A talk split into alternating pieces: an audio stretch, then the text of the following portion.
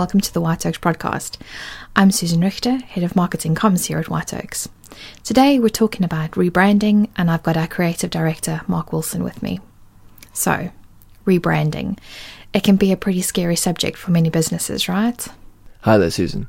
Yes, definitely. I think the very nature of the word rebrand, I mean, it almost feels like it would be as painful as a rebirth. Uh, anything that feels like mass change is always going to be a little bit scary. And like anything involving change, uh, there needs to be a really good reason for doing it.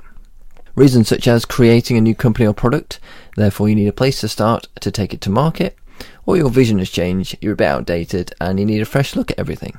Okay, so let's unpack the last one a little bit more. I guess it makes sense to, to brand a new company or a new product. Um, but what about if you've got an established brand, um, or your where your offering or your visual style feels a little bit outdated? Uh, where do you start? Uh, how do you start? Which elements do you kind of change? Where did where does it all begin? Yeah, totally. I mean, there are so many questions that come follow up, and it's really common for clients to ask us that, like, what, where do I start? What do I, what do I begin with? Um, and all of them kind of come from a point of just not knowing where to go next.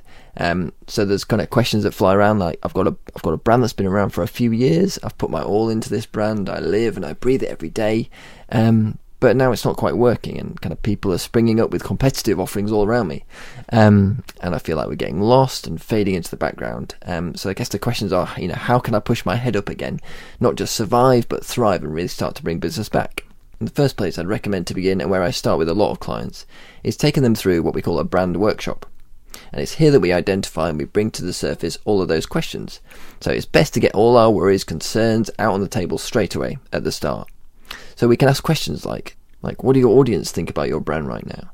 Why is your brand kind of not working in that space? What do you hope to achieve with the rebrand? What are your objectives, your vision, your values, and have these changed at all? A lot of these questions do feel quite similar, but they really allow us in this kind of safe space to kind of air those worries, those concerns, uh, and begin to define what we really need to do. A good example actually of this is with our own brand, White Oaks. We've been running for just under 30 years, we've got a lot of experience, but in this modern PR agency world, how can we continue to provide the best PR offering to our clients and beyond? Because it's not just PR people need these days, of course, it's an integrated offering, so we need to realign our aims uh, and address this. So we started with a brand workshop, we pulled out what was and what wasn't working, and from there we started to construct a brief. We discovered that our single minded proposition was trusted to get results, and so we built our brand refresh from that. Okay, so let me stop you there. Um, a brand refresh or a rebrand, what's the difference, and how do you know when to do which one? It's a good question. I mean, this really is unpacked, if not from the client's initial brief, um, then it'll be in the brand workshop. Um, so if the company has a very outdated logo with not a huge degree of pedigree, uh, then we probably recommend a rebrand to give them a, a, fresh lease of life. However, if like our brand, the logo is not really outdated, but rather from a kind of messaging and visual perspective, it needs a, a fresh coat of paint, uh, then we'll do a brand refresh.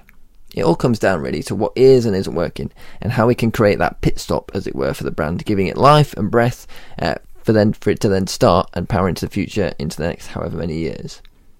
So as I say, we as White Oaks went for a brand refresh. We started at the beginning with what we were trying to achieve, we addressed the messaging, and we started to come up with many alternative visualizations uh, on how our brand would be presented in the month and the years to come.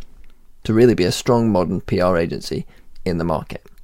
A core message that we were trusted to get results, and so our creative department got right on it, and this was our idea. Almost 30 years' experience forms a good foundation, and when that's combined with our expertise, then results are formed. The same goes for rocks. They're a solid foundation, but when combined with pressure and the right minerals, then they form exquisite crystal forms. So visually, we bring this to life with a white oak gemstone, which is kind of perfectly formed, alluding to the perfect image we craft for our client's brand in the marketplace. Okay, so I've decided to do a rebrand because my logo is outdated, for example. Um, I want to keep my values, but completely visually overhaul my brand. Um, I've had the brand workshop, and you have the brief. What's the next step? Yep.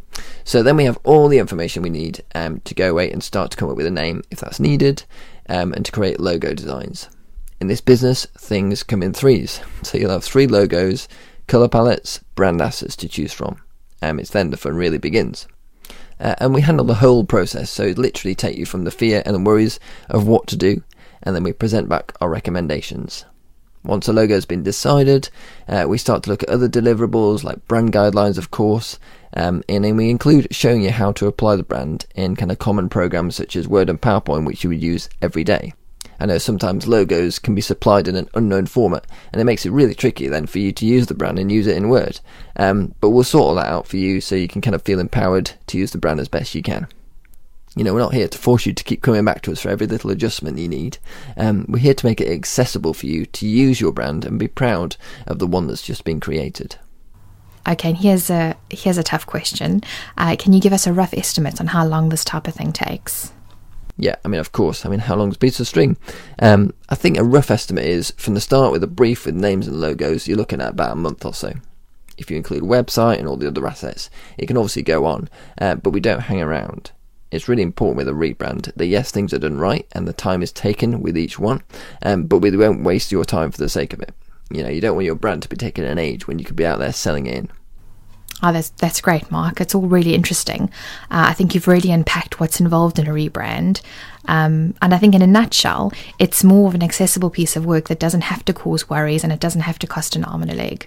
So I guess if anyone listening to this is interested, they should get in touch with you, right? Yeah, for sure. I mean, I'm always happy to chat, even if you don't decide to do a rebrand after all. It's important every once in a while to do a little rethink or realign with your brand, see where it fits in the marketplace, making sure it's still fit for purpose. Um, and I'm always happy to chat about that. Thanks, Mark. And thanks everyone for listening. Uh, make sure you keep an eye on our socials and our website to see what's up next. Bye for now.